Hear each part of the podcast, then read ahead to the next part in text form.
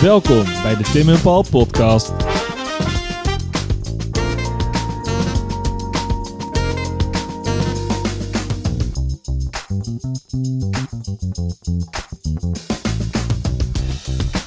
Hey Paul. Hey Tim, zitten we weer hè? Zitten we weer. Ja. Hey, ehm, Paul. Ja, Als in nove- Kijk jij wel eens naar de tv als het november is? eh, ik heb geen televisie Tim. Kijk jij wel eens het journaal via eh, livestream? Als Ja, het dat doe ik in wel. november. Ja, ja. Is je dan wel eens opgevallen dat eh, zo'n beetje iedereen in Engeland dan een, een rood klaproosje draagt? ja. Poppy. De poppy. poppy. Ik ga jou vandaag eens even haarfijn uitleggen Oh, dat is. waar dat gebruik vandaan komt. Want ehm, het is namelijk nu uitgegroeid tot zeg maar, het symbool voor de, de gevallen soldaten van het Verenigd Koninkrijk. Ehm, en het is een beetje gek, want je denkt erbij meteen aan, eh, aan ja, Groot-Brittannië, Engeland, mag je niet zeggen, maar dus dat, dat, dat stukje, groot, gro- de eilanden, Groot-Brittannië. ehm, maar het is eigenlijk binnen de hele Commonwealth is dat een Ja. symbool. Dus denk ook aan Canada en Nieuw-Zeeland en Australië. Eh, daar is dit ook gewoon aan de hand. Ehm, we gaan terug. Niet naar de tweede? Nee, we gaan naar de Eerste, Wereldoorlog. Luister vooral even onze podcast met, met eh Ewout Kieft over de Eerste Wereldoorlog. Voor iets meer context dan Voor iets meer context dan dat ik nu eh, momenteel ga geven. Eh, ik wil het, eh, wat we moeten even moeten benoemen in deze context is de Canadese luitenant-kolonel John McCrae. Eh, die was kolo- luitenant-kolonel bij de medische troepen. Eh, en die schrijft in 1915, in mei 1915, misschien wel het meest invloedrijke eh, gedicht uit de Eerste Wereldoorlog. Hij is dus een van die war poets. Mhm. Ik dacht altijd dat het interessante was dat die guys ehm, ook gewoon uit de lage rangen kwamen. En misschien ook niet allemaal hele goede eh komaf waren. Maar deze guy is gewoon luitenant-kolonel. Dat is een hartstikke hoge rang. Ja, dan heb je je best gedaan. Ja, dus dat klopt niet helemaal, mijn Nee. aanname. Ehm, maar hij schrijft het gedicht in Flanders Fields. Ja. En dat kennen we allemaal. Er is ook een museum naar vernoemd in België. Ehm, en hij schrijft daar eh, een paar... Hij schrijft, hij schrijft een heel goed, mooi gedicht. Maar ik wil een paar regels daar voor je eh, voorlezen. Graag. In Flanders Fields the poppies blow. Between the crosses row on row. Hiermee schetst hij dus het beeld dat die klaproos groeit eh, tussen de rijen met graven. Ehm, en dat beeld, dat idee van die klaproosjes, inspireerde een Amerikaanse mevrouw, mevrouw Moina Michael. Eh, zij was professor, of ja, niet volgens mij docent, niet helemaal professor, maar in ieder geval werkte ze aan de Universiteit van Georgia in Amerika. Eh, en toen Amerika in 1917 eh, de oorlog betrad, dus Amerika ook een combatant werd in de Eerste Wereldoorlog, Lekker aan het eind. ja, zegde zij haar baan op. Eh, ze stopte met haar werk in, op de universiteit en ging zoals een, een echte, een echte ja, hoe zeg je dat, patriot betaamt, ging zij mee naar het front om eh, de gewonden te verzorgen. Eh, waarschijnlijk kwam ze al ietsje eerder in aanraking met dat gedicht, maar het is een beetje vreemd, want dat gedicht was al in 1915 gepubliceerd, maar je kan je voorstellen dat dat ook naar Amerika gaat. In ieder geval schrijft zij in 1918 een eigen gedicht. Duidelijk De, re- de remix van... ja, zo, zo mag je het noemen, want ehm, een van de eerste eh, zinnen uit het eh, ehm, gedicht is als volgt. Oh. nee, ja, Oh. ja, zo begint het. Oh, you who sleep in Flanders fields, sleep sweet to rise anew. Dus ze begint dat gedicht al met de verwijzing naar het gedicht van eh, John McCrae. Ja. Ehm, en het tweede couplet gaat ze vol in op die poppies. We cherish too the poppy red that grows on the fields where valor led. Dus hè, waar moedigheid voorop ging, eh, groeien nu de poppies. Ja. Om uiteindelijk te besluiten met het volgende. And now the torch and poppy red we wear in honor of our dead. F- fear not that you have died for naught. We'll teach the lessons that you wrought in Flanders fields. Dus in, dat laatste, in die laatste strofe koppelt ze eigenlijk eh, dat concept van die poppy, van die klaproos die daar in al die Vla- Vlaanderse, Vlaamse velden aan Ja. het groeien is, koppelt ze eigenlijk aan het idee dat we moeten gaan uitdragen dat al die offers die tijdens die Eerste Wereldoorlog gedaan zijn, door al die mannen die daar geknokt hebben, dat die niet voor niks zijn. En dat is eigenlijk het begin van herdenken, van een ja, herdenkingstraditie. gaan herinneren op een Ja. bepaalde manier. En ja. dat moeten we doen eh, aan de hand van die poppy. Daar roept zij dus al in 1918 ehm, toe op. Ondertussen En er gebeurt nooit iets alleen. Eh, ondertussen is er een andere mevrouw bezig. Het is wel opvallend dat het allemaal vrouwen zijn. Ehm, er is een andere vrouw bezig, Madame Guerin. Die voornaam van haar is een beetje onduidelijk. Die verandert ook als ze trouwt, heb ik het idee. Het is een beetje, een beetje, Hmm. een beetje sketchy. ja. Eh, maar zij is aan het eind van de Eerste Wereldoorlog in Frankrijk bezig eh, al om geld te gaan ophalen. Eh, niet alleen in Frankrijk, ook in Frankrijk, ook in andere landen. Om geld te gaan ophalen voor met name kinderen, weeskinderen en mensen die eigenlijk alles verloren zijn door die oorlog. Want er is wat verwoest daar. Ehm, zij neemt dat concept van die poppy uit dat gedicht en gaat daarmee aan de slag. Een van de eerste dingen die zij doet is zij eh, laat, ja, dat is ook een beetje een legende natuurlijk geworden. Het is niet helemaal duidelijk eh, hoe letterlijk dat was, maar in ieder geval worden er kleine klaproosjes van stof gemaakt die je kunt gaan dragen. En dat is natuurlijk Mm, weer de link ja. hoe, hoe dat nu nog steeds is. Die worden in eerste instantie gemaakt door kinderen eh, en, en, en volgens mij vrouwen die hun man verloren zijn. Nou, dat wordt natuurlijk enorm uitgebreid, aangedikt, uit, opgeklopt. En dat gaat zelfs zo ver dat zij volgens mij in... eh, even kijken. Ja, zij gaat eh, volgens mij in 1920 of zo, of 1921 naar Amerika... ehm, om dit verder uit te dragen. Ze organiseert de Inter-Allied Poppy Day... waarin Mhm. alle geallieerden dus eh Poppy Day gaan vieren. Vervolgens gaat ze ook naar Amerika, dus wat ik al zei. Eh, en daar wordt ze ontvangen als de Poppy Lady from France. Dus dan kan je je voorstellen dat het hele idee is dan... dat gaat als de, als de, als de brandweer. Ja. Mensen gaan poppies kopen. eh, en leveren daar dus ook gewoon geld mee in... voor de wederopbouw deels eh, van Frankrijk. ja, en ook een soort, soort van weduwepensioen of zoiets, wat daar dan misschien bij zit. Of Ja, ik, ik weet het niet zo goed, want ho- hoe dat geld op dat moment verdeeld wordt. Maar ik weet wel dat het dan dus verspreidt naar ook Amerika. En dat is wel opvallend. Want dat is nu niet meer. Nu toch? is dat veel minder. Je hebt nu nog wel dan soms van die plaatjes van de Fallen Heroes... waar dan ook poppies in verwerkt zitten. Dus je ziet wel dat dat symbool ehm, eigenlijk gewoon universeel blijkt. Ehm, maar zoals het in Engeland... dat is natuurlijk ook het bruggetje nu... het volgende deel van mijn verhaal... zoals het in Engeland ja, wordt... zie je eigenlijk nergens. Want in Engeland is het echt... zeg bijna crazy. In november, Ja. als je dan bijvoorbeeld Match of the Day Ja, kijkt... zit Gary Lineker met zo'n ding op. Ja, en, eh, Gary Lineker zit met zijn ding op. En het, en zo. en ja. het is zelfs volgens mij zo dat er dan... van die voetbaltrainers hebben altijd van die rare slaapzakjassen, toch? Van die hele gekke... Ja, Arsène Wenger had dat zo'n Ja. gigantische jas tot zijn Ja. enkels kwam. Die stijl. Volgens mij zitten daar dan ook al gewoon voorgedrukt in Ja. november die poppies op. Tuurlijk, want wat, wat zegt meer over lekker herinneren dan voorgedrukte eh, jas aantrekken? Dat is precies eh, waar ik nu naartoe ga. Want er Mm. komt natuurlijk nu ook kritiek op die verpoppisering van de herdenking aan de, Ja. tweede, aan, aan de Eerste Wereldoorlog. En je ziet bijvoorbeeld ook, dat is nog wel even een stapje, dat de herdenking aan de Tweede Wereldoorlog wordt ook nu met poppies gedaan. Dat is dus Juist. echt een uni- universeel eh, symbool geworden. En ik weet nog toen ik ehm, in Arnhem werkte, dat daar dan ook bijvoorbeeld ja, veteranen kwamen met een soort van poppykrans. Dus dat is echt een symbool wat, wat heel sterk is geworden. Ehm, maar wat ik net ook al zei, er komt kritiek op. Want het is bijna, het is bijna een soort van politiek correct om dit te doen. Poli- ja, politici hebben het op. eh, voetbaltrainers, voetballers, Iedereen, maar ook gewoon popsterren. Ja. Alles in november eh, is poppy. En november dat dan natuurlijk weer omdat in, eh, in november de, de wapenstilstand Ja, getekend 11 werd. november. Ja. Ja. Ehm, en ik ga nog een citaat voorlezen in Ja. mijn beste Engels als het mag van jou. want dat is van een Brit- Britse columnist. En eh, die was er Wie? ook... Weet je, heb je de naam? Ja, weet ik. Eh, moet ik even nakijken. Ja, nou, maar. Ehm, maar dat is minder relevant voor u, want het, want het citaat is zelf gewoon heel mooi. Komt-ie. Presenters and politicians seem to compete in a race to be first. Poppies start sprouting in mid-October, while the absence of a poppy is interpreted as absence of concern for the war dead, almost as an unpatriotic act of treachery. Met andere woorden, eh, als je echt een beetje mee wil doen, moet je die poppy dragen. En het leuke, of het leuke, maar het opvallende is dat die kritiek op de poppy uit onverwachte hoek komt. Want zelfs eh, veteranenorganisaties eh, zeggen gewoon van ja, dit, dit gaat een beetje te ver, want Ja. hoe moeten we dit nou nog ja, serieus nemen? Nee, want als iedereen het doet, de hele, zeg maar, omdat het gewoon, omdat het moet. Dat is natuurlijk een inflatie Her- Herdenken van- doe je omdat je dat wil of omdat het belang is. Ja. Maar als het van bovenaf wordt opgelegd, dan is het toch wat vaak wat... Tuurlijk. En het is ook gewoon bijna de inflatie van de betekenis. eh, zo van als iedereen het heeft, dan maakt het ook veel minder indruk Ja. als je dat wel doet. Of als je het, eh, ja, als je het doet. Ehm, en jij denkt nu dat, waarschijnlijk de hele tijd, ehm, Tim, waar komt nou dat klaproosje vandaan? Of waarom hebben ze dat nou gekozen als het symbool? lullig. Ik bedoel, is een mooi plantje verder, maar is een beetje een Ja. leuk bloemetje. Nou, dat is een leuke vraag. Die je zelf stelt.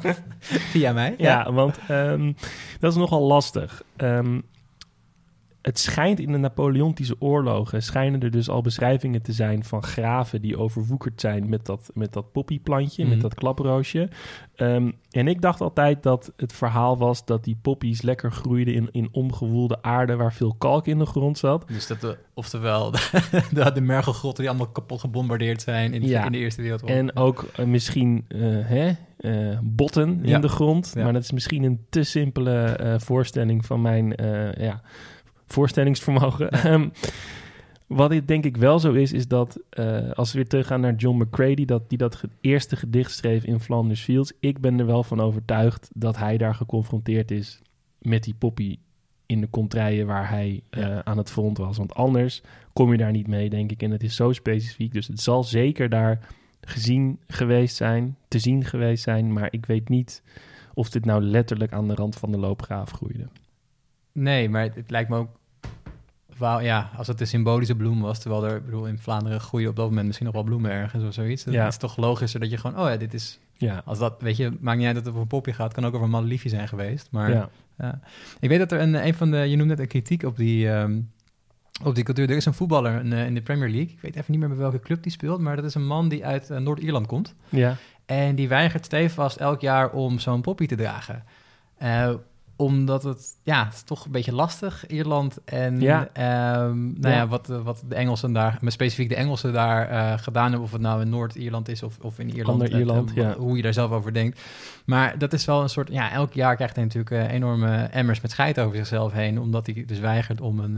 ja, om dat om- ding te dragen. Ja, en ik kan me ook goed voorstellen dat Argentijnse voetballers in, in Engeland ook denken, nou, Na de Falklands, de ja. Falklands, de Malvinas, van jongens, ja. Adios toeledoki gaan we niet doen, weet je wel. Dus het is ook een beetje... Ja, ik snap het heel goed in context van de Eerste Wereldoorlog. Maar als je dat dan ook met de Troubles erbij pakt... En, Ja, het is natuurlijk gewoon, gewoon uitgegroeid tot een eh, symbool voor de gevallen soldaten. En het, en het heeft zijn oorsprong in de Eerste Wereldoorlog. Maar het gaat dus nu ook gewoon voor de, eh, de, de mensen die gesneuveld zijn in, de- in de Falklandsoorlog. ja, Daar wordt dit ook voor gedragen. En dat is natuurlijk helemaal logisch dat je als Argentijn denkt van... Que Ja. pasa? ja, ja, maar- Ja. Maar eh, ja, ik denk dat, het, dat je het inderdaad moet zien als, als een symbool. En je moet ook wel de context in Groot-Brittannië snappen. Daar gaan ze wel een stuk beter, denk ik, om met de, de veteranen in ieder geval van hun strijdkrachten Ja. dan wij hier in Nederland. En laat staan met eh, de gesneuvelden. ja. ja, en zeker voor de Eerste Wereldoorlog natuurlijk. Dat is hun grote... Maar u, Ja. Überhaupt is er in Engeland wel een, denk ik echt een veel grotere waardering voor de, eh, voor de strijdkrachten. Niet dat ik vind dat eh, we nu een lans moeten breken voor de strijdkrachten, wel voor de poppy, denk ik. Want ik vind het wel Het een mooi heel- symbool. Heel mooi Ja. symbool. Ik vind het gedicht overigens eh, vrij suf. Van, ja, Flanders Field. Als je het vergelijkt met de andere gedichten die uit die, van die war poets zijn... ik bedoel, vergelijken met Wilfred Owen en, en Sassoon... dan dat is iets scherper, zeg maar. nou, ik, Ja. weet- ik, ik, ik, ik, wil niet, ik wil dat niet zo eh, vergelijken. Ik wel. En ik eh, hoop ook dat onze luisteraars dat eh, prima gaan doen. Al is het maar alleen maar om aan te zetten dat meer mensen die gedichten moeten gaan lezen. Want ze zijn allemaal fantastisch natuurlijk. Ehm, als ik het over mag nemen, Tim. Zeker. Ik ga het over iets eh vredelievenders hebben dan, eh, dan, dan jij. En eh, ik verbaas me eigenlijk altijd... Dat is geen goed Nederlands. Ik eh, ben altijd verbaasd over eh, de geschiedenis van alledaagse dingen. En de normaalheid van alledaagse dingen. Die eigenlijk best wel een vreemde geschiedenis hebben. En ehm, wij zijn er alle twee deze week nog geweest. Misschien zelfs vandaag nog. Ik ben er net langs een stuk of 6 A8 gereden. De wc? Nee, niet de wc. ehm, de supermarkt. Ah, de supermarkt. Ja, want het, dat we een supermarkt hebben is eigenlijk helemaal niet zo... de eh, grootgutter. de grootgutter. Ehm, het is eigenlijk best wel vreemd dat we die hebben. En het is natuurlijk niet weg te denken uit het straatbeeld. En ook zei ik, zeker tijdens, tijdens, de afgelopen, tijdens het afgelopen jaar lockdown alles... is dit soort van ons enige uitje wat we hebben... is dat je dan naar, Even naar de supermarkt. even naar de supermarkt... Ja. Ehm, en waar komen die nou vandaan? Het zal je niet verbazen dat die dingen uit Amerika komen. Ja. Grote consumentenmaatschappij. En de, de eerste... ehm, De nekslag werkelijk voor de middenstand in Nederland, is- komt uit de Verenigde Ja. Staten. Ja, daar gaan we het zo over hebben, over de Ja. kritiek. Ehm, maar het eerste, de eerste aanzet tot de, de supermarkt is eh, meneer Astor geweest. En de, de familie Astor ken je misschien wel, of misschien eens van gehoord. Dat is een van die gigantisch rijke families uit New York of uit Mm. New England. Ja. Eh, hij was de eerste waarvan mensen zeiden... oh, dat is best wel een sympathieke jongen.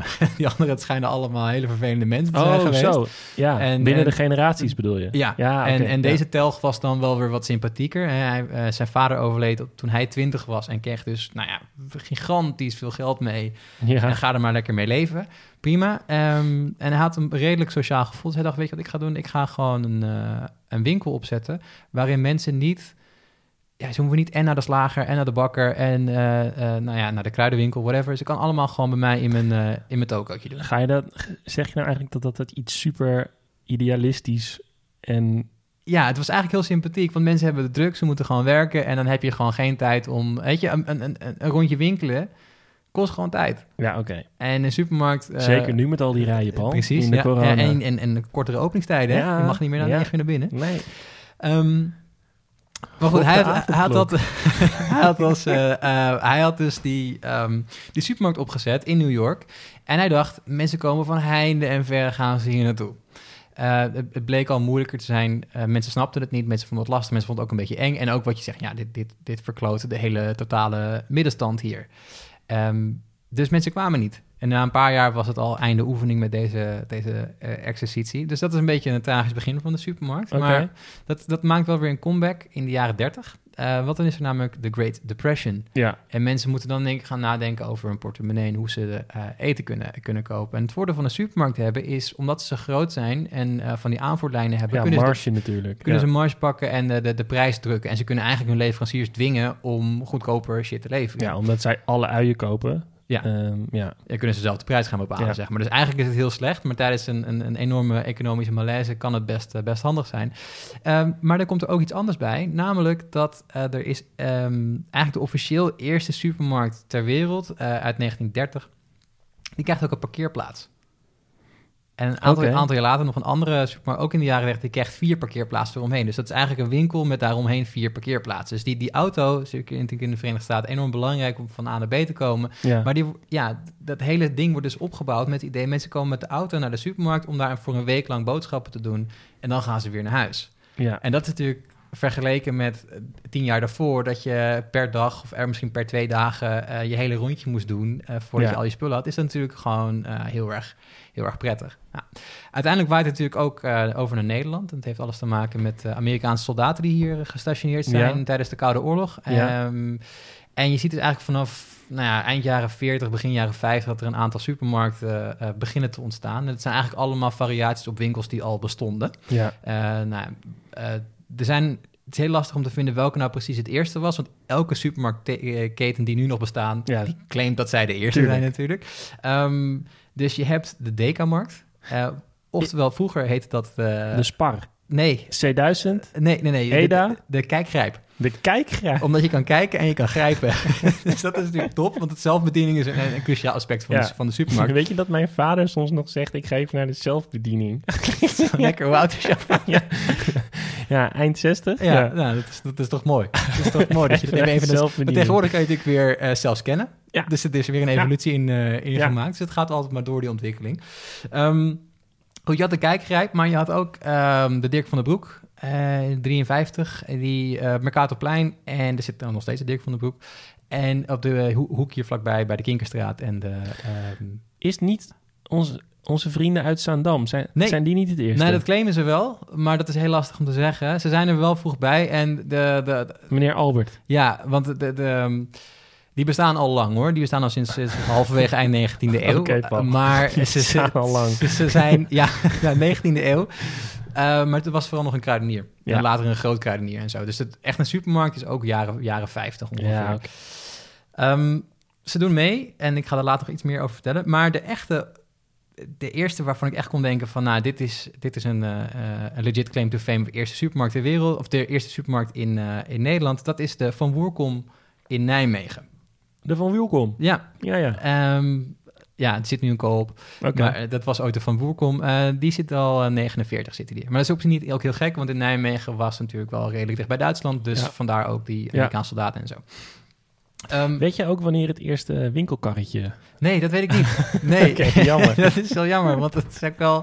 Ik weet niet of je dat ook hebt als je verschillende supermarkten hebt. Sommige hebben echt klote winkelwagentjes. Ja, ik, ik, ik ben vooral groot fan van ehm, de crossover varianten tussen eh, wagentje en mandje. Oh, dat je met zo'n mandje over de grond kan rollen. Ja, want Ja. ik vind het echt armoede dat je dan met zo'n mandje moet lopen die dan te vol is en te zwaar wordt. Ja. Maar ik vind het ook Dat is wel goed voor je. hè? Heel achterlijk dat je dan met zo'n car moet, waar je dan twee dingen blikjes in hebt ja. zitten. ja, dat is, Ja. dat is een mooie kruisbeschrijving. Best of both worlds.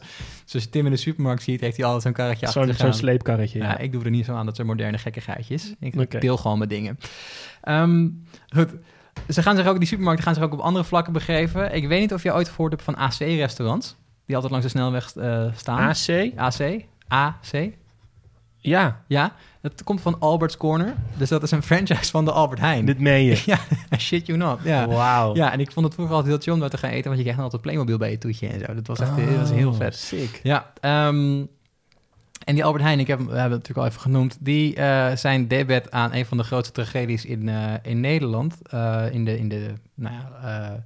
In de 21ste eeuw. Of ehm, in de 21ste eeuw? Ja, de grote aggregator van de eh, uh, prijzenoorlog. De supermarkt, ah, weet je die nog? Ja, dat was dat ding dat iedereen gewoon steeds, steeds maar goedkoper moest. Race to the bottom. dat was top, want toen toch? was de Albert Heijn nog te betalen. Ehm, maar dat was, we hadden natuurlijk een grote concurrent met eh, de Conmar. De Conmar? Ja, Weet ik echt Super de. Boer, Conmar, dat soort... eh, hetzelfde, dat is onder de, valt onder dezelfde Maar dat franchise. is nu Jumbo, of niet? Eh, ik weet niet hoe dat... Ja, volgens mij wel. Nou, dat zoeken we ja, zoek uit. even uit.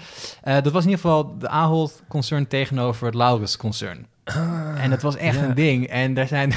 dus de Albert Heijn is natuurlijk veel groter. Dus die kunnen veel makkelijker gewoon een tik krijgen. Ja. Als je meer reserve hebt, kan je meer leiden. Ja. Dus die, die hele Conmar-ellende is allemaal, Gewoon kapot gemaakt. allemaal kapot gemaakt. En ehm, dan denk je, nou, Albert Heijn heeft genoeg bloed aan zijn handen. Maar later doen ze het nog een keer in 2008... als de Jumbo alle eh, Super de Boers gaat overnemen. Dus dan denk je, shit, de Jumbo die komt dichterbij. Ja. Ja. Jumbo is misschien een, is een hele fijne winkel. Ehm, beginnen ze weer gewoon met die prijzen allemaal te, Sick. te laag en zo. Dus het is, het is allemaal vrij, eh, eh, vrij heftig. Ehm, maar ja, is, dat is ja, de harde realiteit van het supermarkt, supermarktwezentje. Ja, En ik heb het nu over supermarkten, maar er is nog een grotere variant daarvan. de turbomarkt. De hypermarkt. Ja, die heb je in Frankrijk ja, toch dat altijd? zijn altijd die, ja, precies. Waar je dan ook Die- van die, van die, van die bungalowhuisjes ja, kan ja, kopen. ja, maar dat is het hele ding. De supermarkt houdt zich nog enigszins, zeg maar, voedsel over het algemeen en een klein beetje non-food. Ja. Eh, denk aan kaarsen en, eh, en dat soort... nou, dat soort denk aan, aan de Lidl, waar je gewoon een, soms een hele huisinventaris ja, kan tuurlijk. kopen. En je ja. kan gewoon, ik heb daar ook boormachines gekost en zo. Dat is fantastisch. Maar de hypermarkt kan je inderdaad je bungalowhuisje, een zwembad, je kan er van alles. Het is een soort van vakantieparadijs op zich als je daar op de Route Soleil langs een, een Carrefour rijdt. Vet, fantastisch. Ehm, en die heb je natuurlijk ook in Amerika, die Walmarts en dat soort dingen. Die hebben we in Nederland hebben we dat eigenlijk niet, omdat we gewoon ja Andere winkels redelijk stacked qua supermarkten. Per eh 600 meter hebben we een supermarkt.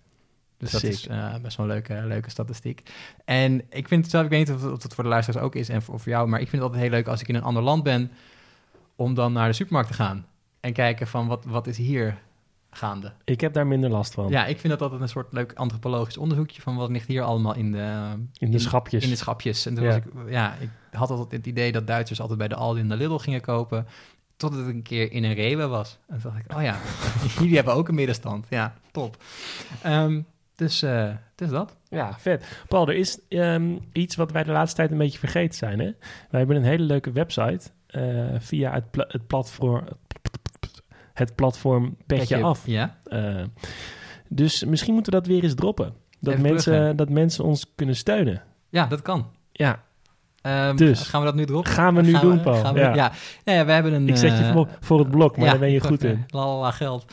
Eh, nee, we hebben een, eh, een petje af, petje.af pagina. Dat is petje.af slash geschiedenispodcast. Wat zei je? petje.af slash geschiedenispodcast. En er zijn al een, een heleboel mensen die ehm, gedoneerd hebben, groot en klein en eh, eenmalig of eh, veelvoudig. Als je denkt, nou, ik support deze jongens tijdens deze lockdown dan, en ook in het algemeen, dan, ja, dan mag je dat gewoon ook doen als je wil. Ja, ve- veel dank alvast, jongens. Iedereen die al dat geld gaat superleuk als geven. jullie dat zouden doen.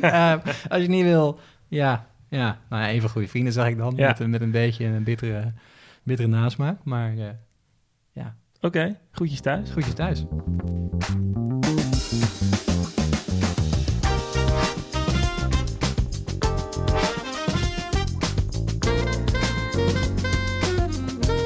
Vond jij dit nou een interessant verhaal en wil je meer over geschiedenis weten? Hou dan onze Instagram in de gaten. We zouden het ook heel leuk vinden als je een recensie achterlaat. Vijf sterren, mag gewoon. En heb je nou een vet idee waar we het over kunnen hebben? Slide dan in onze DM's. Durf gewoon te vragen. Tot de volgende. Groetjes thuis.